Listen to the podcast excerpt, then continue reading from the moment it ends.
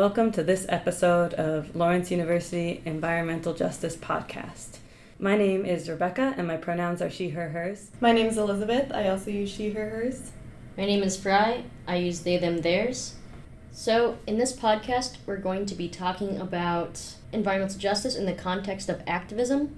There are three main types of organizations that may focus on environmental justice issues. These include environmental justice organizations, social justice organizations, and plain old environmental organizations. In Appleton and in the Fox Valley, there actually aren't any organizations that focus specifically on environmental justice. So we got an idea of what kind of environmental justice work is happening here by talking to local social justice and sustainability focused organizations. To get a sense of what a sustainability focused or an environmental organization is doing in Appleton, we spoke with the Appleton chapter of the Citizens Climate Lobby. The Citizens Climate Lobby, or CCL for short, is an international nonpartisan grassroots organization that advocates for national climate change policies. The organization seeks to build upon shared values to create effective policies, instead of allowing partisan divides to prevent climate action. The organization is currently advocating for the passage of the carbon fee and dividend proposal. This bill would put a predictable, steadily rising price on carbon to reduce carbon emissions. The collected fees from the tax would be returned in equal amounts to U.S. households as a monthly energy dividend. To learn more about how this organization works and how it engages with environmental justice, we turn to our first guest, Jill Mitchler. Jill is currently the Wisconsin State Co coordinator and Appleton slash Fox Cities chapter co leader of CCL, and she's been involved with the organization for four years. She initially joined the organization because she's concerned about the children of today and what kind of world we're leaving for them.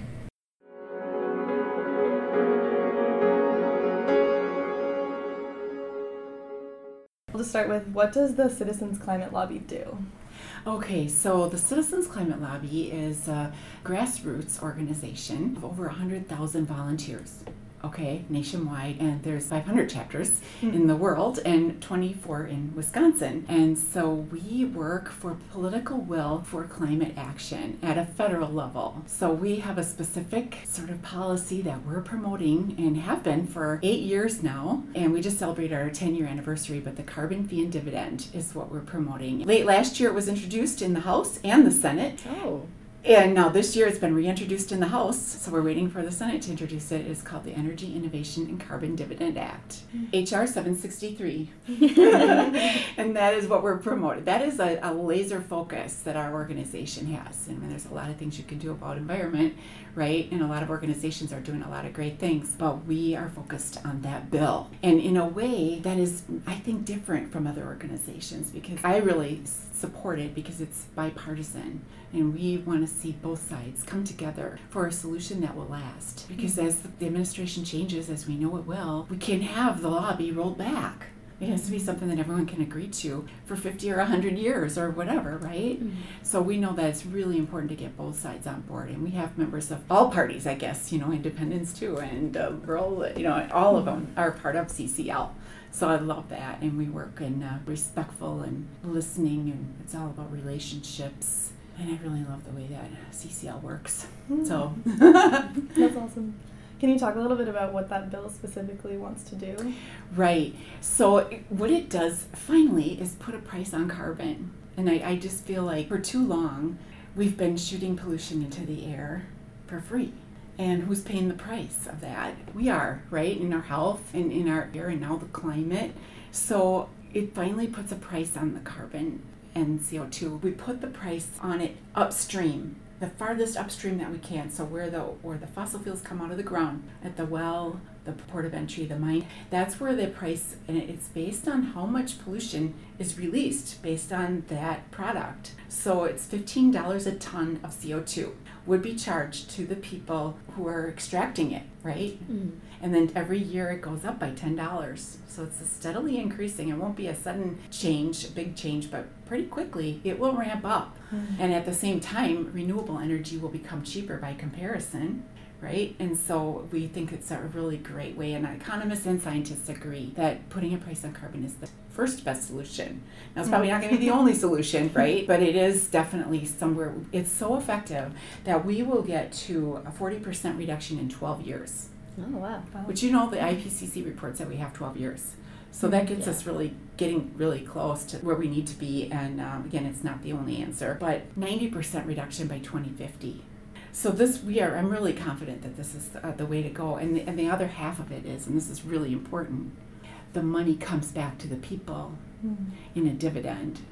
Okay, so all the money that's collected by the U.S. Treasury comes back in a monthly check in equivalent amounts to every resident of the United States. Very wealthy people probably won't think it's too much, but people on the low end of the income scale, that'll be a lot of money for them. You know, so I think that's really an an important thing to note. Everybody gets the same amount. You know, we'll get the same as Bill Gates. He probably won't care that much about his dividend, but so, and that will and that will offset the cost for people because you know those companies will start charging more for their products because they have this fee. But we'll have a check every month that we can use to pay for those extra costs, or maybe people will choose to spend it on dental care, or they'll get a green energy vehicle. Is the check that people get expected to be enough that they would be able to pay for all of those additional costs? Yes, and we've done a lot of research, and the, the Regional Economic Modeling Incorporated has done some research, and they do research for government organizations and others. They've studied it, and the majority of people, at least in the low and middle incomes, will come out ahead. Awesome. So That's it's really cool. exciting. yeah, it really is. You mentioned um, allyship. How would you define good white allyship to communities of color in the climate justice movement? hmm Well, I think it's that inclusivity, right? And just understanding that we have to step step back and let the people who have the life experience talk about that. And um, as a white person, I just don't feel like I have a lot of understanding, but I'm so open to it, and that I know that it's listening that will help us get there. Well, going back to bipartisanship, how do you go about that? Right. So that's kind of challenging, especially in Wisconsin, because, you know, and I think everywhere, you know, it's really polarizing right now. So we have to actually, in our monthly meetings, I have to be really careful because people will say things like, hmm, you know, that old governor or whatever. And I have to remind people we have people in this room that may have voted for that person or that leader. And so we try to keep keep away from things not related to climate because I think that issue sort of binds us all together. And you have people on both sides of the aisle that care about the climate, right? Mm-hmm.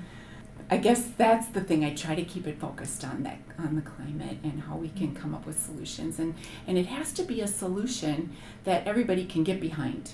So for example, our bill collects money in a tax. We used to call it a fee because it returns the money to the people, but Mm-hmm. face it, it's a tax. It's carbon tax. And that's okay because the money does come back to the people. It doesn't grow the government. And conservatives don't want to see the government grow. They don't want to see more tax money going in, right? So that was that was one of the biggest bipartisan issues is to make sure that it doesn't grow the government. Revenue neutral. I'd love to get your perspective on how you define environmental justice. We know that those communities that are disproportionately impacted, now, like I said before, they live it. And so they have the unique and valuable perspective on what could be done to fix it. And so, whatever solution comes along, we need to listen and include their viewpoints as well. Do you have strategies for trying to get people to actually do things? Well, that personal relationship. So I didn't get to share that. We have these values in CCL. Focus is the first one. We are laser focused on the bill. Optimism. So I'm hoping that that's coming through, but I really am optimistic. And we have patient persistence, so we know and we're seeing changes. And then relationships is the third one. So I know that if you have a relationship with a volunteer and make them feel like what their skills can bring and let them know how that can help, that's a really important way to get volunteers involved. So, and then the other two are integrity and personal power. Hmm. So just knowing that I feel really empowered to do what I need to do in my community and get my volunteers in, engaged. And then, of course, bipartisanship. Do you have any closing messages you'd like our listeners to hear? My comment to leave you with is if we can get more people to contact Congress and let them know how important climate is in our mind. Thank you so much. Thank you. You're welcome. Thank you for having me. Yeah, we were excited to meet with you and hear about this. Yeah.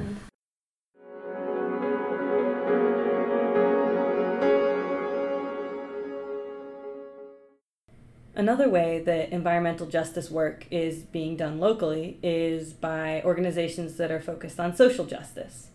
One of these organizations is called Esther, which is a grassroots nonprofit interfaith social justice organization focused on the Fox Valley region of Wisconsin. Esther Fox Valley does ongoing work related to transportation access, immigration justice, and prison reform, along with other areas of interest. Esther is associated on the state level with Wisdom, which is a collection of similar social justice focused interfaith organizations throughout the state. Today, we're interviewing Bill Van Lopik, who's the lead organizer of Esther Fox Valley.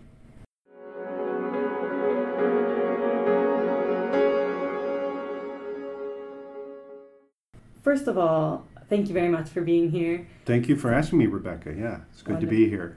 Yeah, do you want to talk a little bit about the work that Esther does? Yeah, and I would I would put it in a um, environmental justice uh, framework also. Mm-hmm. For example, we have an immigration task force, and the main thing that they're working on right now is is driver's license for people who are undocumented. One of the things that we also, as a, we build a relationship with people who are undocumented, is understanding what was the situation where they came from. What were those those push factors that made them leave a country that they loved? And a lot of that, and I used to live in Central America, so I have a little bit of insight. What is it that would motivate someone? I used to live in El Salvador. To motivate someone to, to leave El Salvador to come to the United States, to escape, basically. And a lot of those are environmental issues. Mm-hmm. And a lot of it is related to climate issues. I've talked to farmers who traditionally mm-hmm. plant coffee, but they say the seasons are so messed up now because of a changing climate, it's hard to make a living because of either too much flooding or too much drought. So those are definitely an environmental justice issue that I can't make a living doing agriculture like I used to. I need to find something else. There's nothing else in my country. The only place I have to go is maybe north. And then how do they deal with uh, the issues here once they're living here in the Fox Valley? And, and a big issue is I just need a driver's license to get to my job to get my kids to school, to buy groceries, basic human needs like that. So, a lot of the work that Esther does looks at global environmental injustices and tries to address them on a local level. That's a very way to good way to put it. Yeah. You have to understand the whole issues of why someone maybe came here. And that, that gives us more compassion and more empathy. I mean, often the dominant narrative is, you know, uh, they've done, they've broken the law and they're done something illegal and they need to get out. Well, you have to look at the total picture. Why someone would leave a place that they love, where they grew up and where their family is, to maybe move, be pushed here because of those environmental injustices. And as, as you well know, the biggest emitter of carbon into the atmosphere that creates the climate issues is the United States. So in some ways, we're contributing to that push to get out of your country. Mm-hmm. So we have to understand that that big picture. Another issue is prison reform, which is a big thing we work on. And in there, I would, I guess, I would make the distinction between the micro environment and the macro environment. Mm. Prison is a micro environment. For example, on solitary confinement. Mm. I mean, that is the worst type of micro environment, and I'm talking about bad air, bad environment, uh, just living in a cell for months, if not years, sometimes. I mean, that's just torturous. And um, not having access to going outside, seeing the sun, seeing the sky, and, and that occurs in, in institutions. Mm-hmm. And we've talked to many people who just haven't been outside for you know months. That is an impression of uh, environmental injustice Yeah. to us on a, on a micro scale. On Yeah. a micro scale, you know. And that's a type of environmental injustice that also can lead to health issues and Oh, a variety of other Yeah. other problems. Yeah. Another thing we're very supportive of is, and we work with the Menominee Indian- Indian Tribe of Wisconsin on, as an ally in, in advocating to stopping the, we call it Back 40 mine, which is in Upper Michigan Yeah. on the Menominee River, which is right on the banks of where their uh, ancestral homelands is, where actually their creation story starts right in the, the banks of the Menominee River, where this uh, metallic sulfide mine is being proposed. Mhm. And it's in Michigan, so our leverage is a little harder to do. Can't, you know, leverage our state representatives. But we still work in, and show support and try to leverage at least the EPA Mhm. and the federal authorities, and they're leveraging Michigan state legislature too. And this is kind of backing up a little bit. I've Yeah. already gotten kind of an idea of the answer to this based on your responses. But Okay. how would you define environmental justice?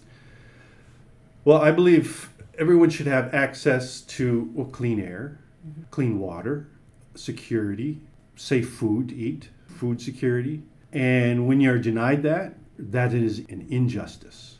You know, things that just are in the natural world that should be available to all of us at no cost. We should have that right. And when that right is taken away, that's an injustice. So environmental justice is having the right to all those things that our natural world provides us. I like the definition. I think that's something I hadn't really heard before. One of the concepts that we've talked about that's related to environmental justice is how marginalized communities are often disproportionately impacted by environmental harm. And they're often excluded from decision making and conversations about environmental issues or issues of environmental injustice. Mm-hmm. So, how do you go about including marginalized communities in your work and in your decision making process? That's a, that's a great question, and it's very pertinent because uh, this weekend, Wisdom is having our, we have a regular retreat, and we're having it on the Menominee Indian Reservation. And there's a group, there's an organized group there on the, on the reservation called Menikanaehkem, which is Community Rebuilders. And they're organized and they're starting like a farm where they do some training and do food security and cultural appreciation, cultural understanding. Wisdom has traditionally been sort of an interfaith based group, and Menikanaehkem is not. But we, we understand the importance, we share the same values. Mm-hmm. How can we work together and, and, and support each other and collaborate together? Mm-hmm. So we'll be meeting tomorrow on that. But it's that understanding. They're dealing with a lot of issues pertaining to mining. You know, native lands have been targeted mm-hmm. because they have forests on them. Mm-hmm. They have precious metals. Before they were thought as worthless lands, mm-hmm. but now they're seeing they're seeing that the, the resources that are buried under the soil. You know, it used to be, especially in the Dakotas, where a number of tribes are, uh, they thought that was wasteland. Now it's seen as potential for energy, for wind energy, for solar energy. So there is a, uh, a threat to their sovereignty now for companies just coming in, and they need to be at the table and they need to be strong and they need allies to say, you need to be at the table and we're here to support you whatever way we can. We won't take the lead, we will follow your lead to guard against your your resources that you have. Mm-hmm. You know, if they want to put a wind power plant on your reservation, it's up to you. But those proceeds better go to you and not to some large multinational corporation somewhere. Yeah. They need to benefit the tribe. So it sounds like you really try to use a partnership model in working with and supporting Yeah. marginalized communities. Yeah, yeah, definitely. And they need to have the lead. Mm-hmm. And not just, you know, we're going to have you at the table, but to take a lead on those issues. And that's with all of our issues. The people most impacted, they need to be at the table. We talk about prison reform, we better have people who are formerly incarcerated, who know what it's like, to help lead the discussion.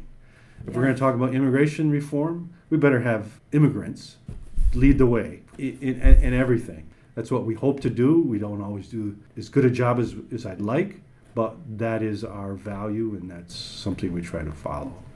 What are some of the obstacles you found or strategies that you found to be most effective in that work? Strategies that I found to be effective is persistence, Mm.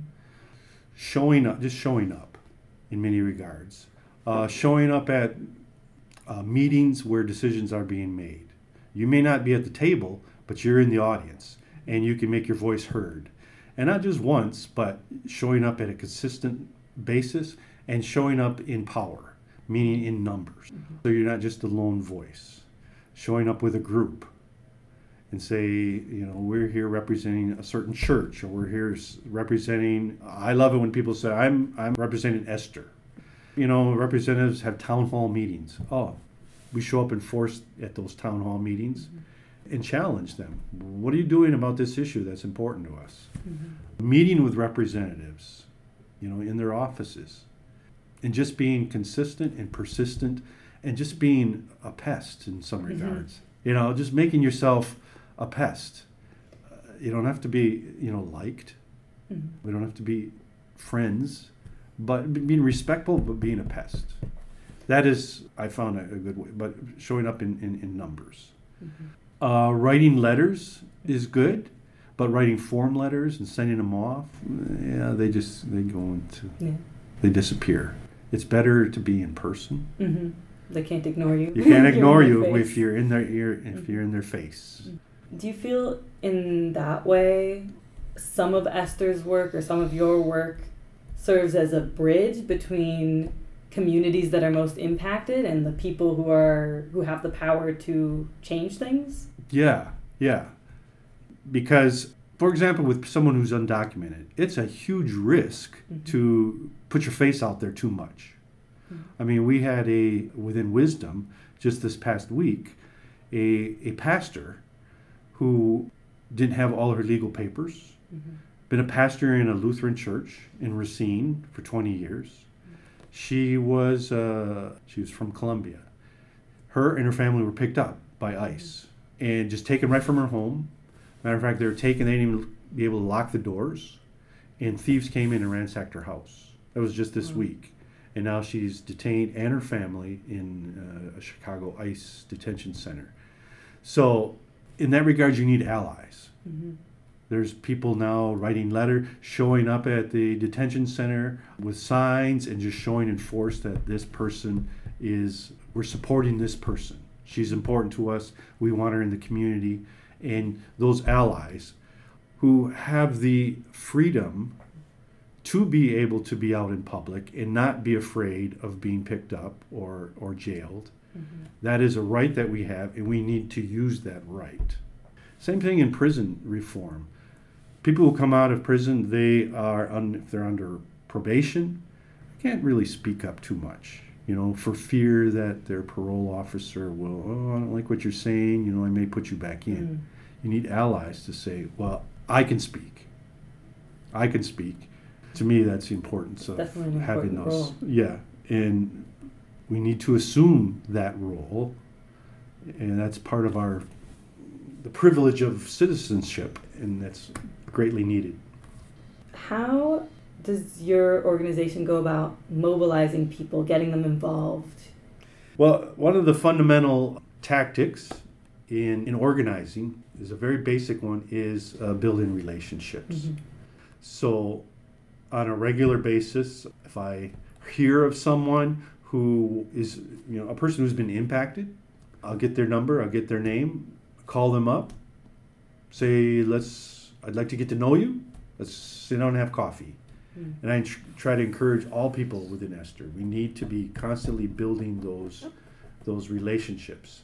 And if you meet people at our task force, you say, "Why are you here?" Well, you know, so and so over there invited me, or you know, we we sat down, we had coffee. It's and, and mostly it's listening, Mm-hmm. listening during that time. What what's important to you? And you find just this very rich conversation that you learn about people that what's important to them what motivates them what gets them up in the morning What what what are they passionate about? You know, and everybody has something, and then saying, well, there's a place in Esther for you Mm-hmm. to be able to act upon that uh, that value that you have Being really intentional. as being very intentional. Yeah. Mhm. I mean, we we have events and people Mhm. like that interested in an event and they'll come. But unless we have a follow up, if they just come and then they leave and we don't see them again, then we've lost them. That's why if we have an event, we have people sign things up, and then we sign. Well, you're going to go. You should meet with that person, Mhm. and you should meet with that person to have these one on one conversations because that's what motivates people. It's Mhm. it's not through you know social media. It's not through letters. It's it's through building up of uh, relationships. So you have to have a strong group of volunteers to really. Make We that do. happen. We have Esther is. I mean, the whole thing is is incredible um, base of volunteers Mhm. who are passionate about what is important to them, and their excitement brings in other people. Well, the passion and excitement that you bring to these issues is really clear to me. So thank you so much for volunteering your time to talk to us about this.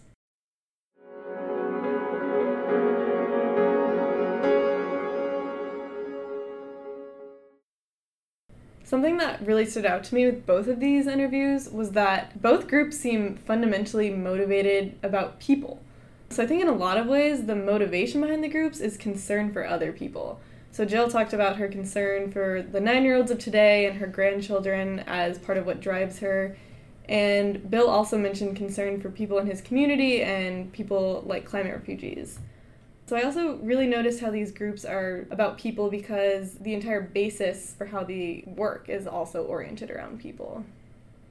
Yeah, and I think that's something that really makes these groups and these issues focused on environmental justice and not just environmentalism or sustainability is that they center people in relationship to the environment and including the disproportionate impact that environmental issues may have on on people. Mm-hmm. For sure. Like, I think when Bill was talking about climate refugees, there could be one way to look at that that would be just environmental, which would be to focus on the science of it or like deforestation or erosion of cropland, like whatever it may be. But because they incorporate that human element and the concern for what's happening to the people who typically would be farming but then get pushed out, I think that that's a good part of what makes it environmental justice. Definitely. And I think although both groups do work on environmental justice issues, they did seem to have slightly different definitions of what environmental justice even was, Mm. which is interesting to me. Bill seemed to define environmental justice a little more broadly to encompass the social justice work that's done by Esther. And Jill talked more about developing those relationships and getting out in the community and really trying to connect with everybody across a lot of like partisan lines, which is sometimes not the easiest thing to do. Mm-hmm. Yeah, which definitely relates to the different tactics that the two groups use, also, because both are basically, in some ways, do a lot of political lobbying. And they both do this lobbying without money, which is a difficult task. So I think, like Fry mentioned, one of the main tactics that Jill talked about is developing relationships and especially across party lines and really working with people with authority in politics to achieve the goals of the organization. Bill talked more about being a pest and showing up in power and having strength in numbers and really not necessarily trying to come to a consensus, but rather forcing politicians to pay attention to their constituents. Whereas Jill's perspective really was more about meeting politicians where they are and seeing what kind of shared values they could build on. Yeah, especially since CCL's goal is just on that bill, Mm-hmm. that they can just focus just on that. Definitely. Yeah, and I think something that I notice in terms of that showing up in power or that strength in numbers concept is that both groups really rely on getting a critical mass of people. And so maybe that's a critical mass in a to an extent that convinces your legislator that you need to change or a critical mass of people to turn political opinion on a, an idea or a, a sense of values. Um, But that seems like something that will be relevant to lots of types of activism. And maybe if we were to extend this idea outside of just these two groups, I think that's probably a fundamental need for any sort of nonprofit or grassroots organization, which is to get that critical mass of people to be behind you, whether they're actively volunteering or simply like writing one letter or something to a legislator. And I think in that as well, there's the importance of relationship building. Like for them to actually get that critical mass of people, they need to be actively building relationships within their organization. So Bill talked about that in terms of being really purposeful with going up to people, being intentional about asking them out for coffee, those sorts of things. And it's funny because we actually saw Jill do that in action. Um, I talked with her afterwards about connecting with our own environmental groups on campus. And I'll take a chance to do a little plug for the Green Fire Club, which I help lead on campus. It's been around, I think, since the 80s, and it focuses on political environmental action. But we saw Jill um, connecting with us and using those strategies in the moment, and we really were just fo- focusing on building a relationship there. So I think that that's something that it seems like was really critical for both both groups was to purposefully reach out to people and maintain a relationship. Another type of relationship building that came up in both interviews is using that as a method of allyship. And both interviews emphasize the importance of listening and allowing communities that are most impacted by environmental injustices mm-hmm. to lead their work toward environmental justice. Yeah, I think it was interesting. I remember Jill talking about how, as a white person, she didn't feel like she necessarily had the life experiences to always speak to the way in which someone would experience these issues.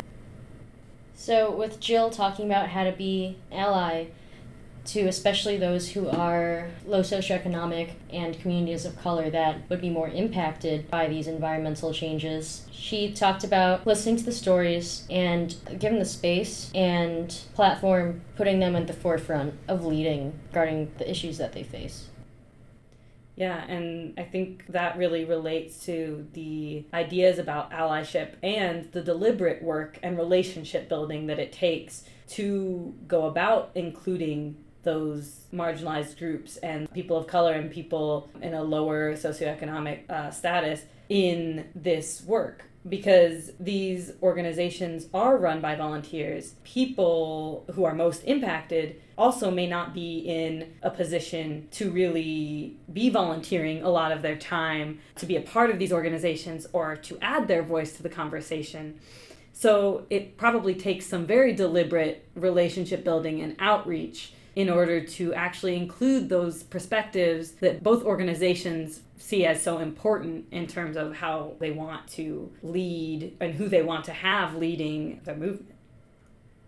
I think it really does come back to what Elizabeth said about people and people as the foundation and the motivation of of activism in environmental justice. And I think in addition to that, we've seen that people are the driving force of this movement, and it's about, and a lot of what I learned from these interviews are about the types of power we have as people and the ways that we can use our power in environmental justice activism. For sure. And I think it was really inspiring for me to listen to both of these interviews and be reminded that there is potential and you know good role models and examples of how when people come together and actively work on a problem that even just by existing as an organization and having enough people there that in and of itself is powerful and enough to help create change which is really heartening considering some sometimes it feels difficult to engage with these issues when you think about how much money is involved and concentrated in terms of keeping things the way they are. And sometimes I have trouble feeling motivated and knowing what to do in, in, in face of that. So it's really exciting and empowering to see strong examples of people pushing past that money barrier to actually create change that they want to see. Yeah, and I think it goes to prove the point about how important community organizing is around these issues, just because people do care. Just by seeing the numbers, even if they're just on sort of mailing list and they still signed up, they still care. And I think some of what both of these organizations do, and probably all environmental justice activism must do, is really harness the power of that passion that people do have for this issue in order to work to create environmental justice. So, if you are someone who also happens to have that passion, check out the description below because we have posted the contact info for both Citizen Climate Lobby and Ester Fox Valley. I'm sure that both groups would love to have more volunteers, and it would be super rad if someone joined these organizations after listening to this podcast. Thanks so much, and catch you later.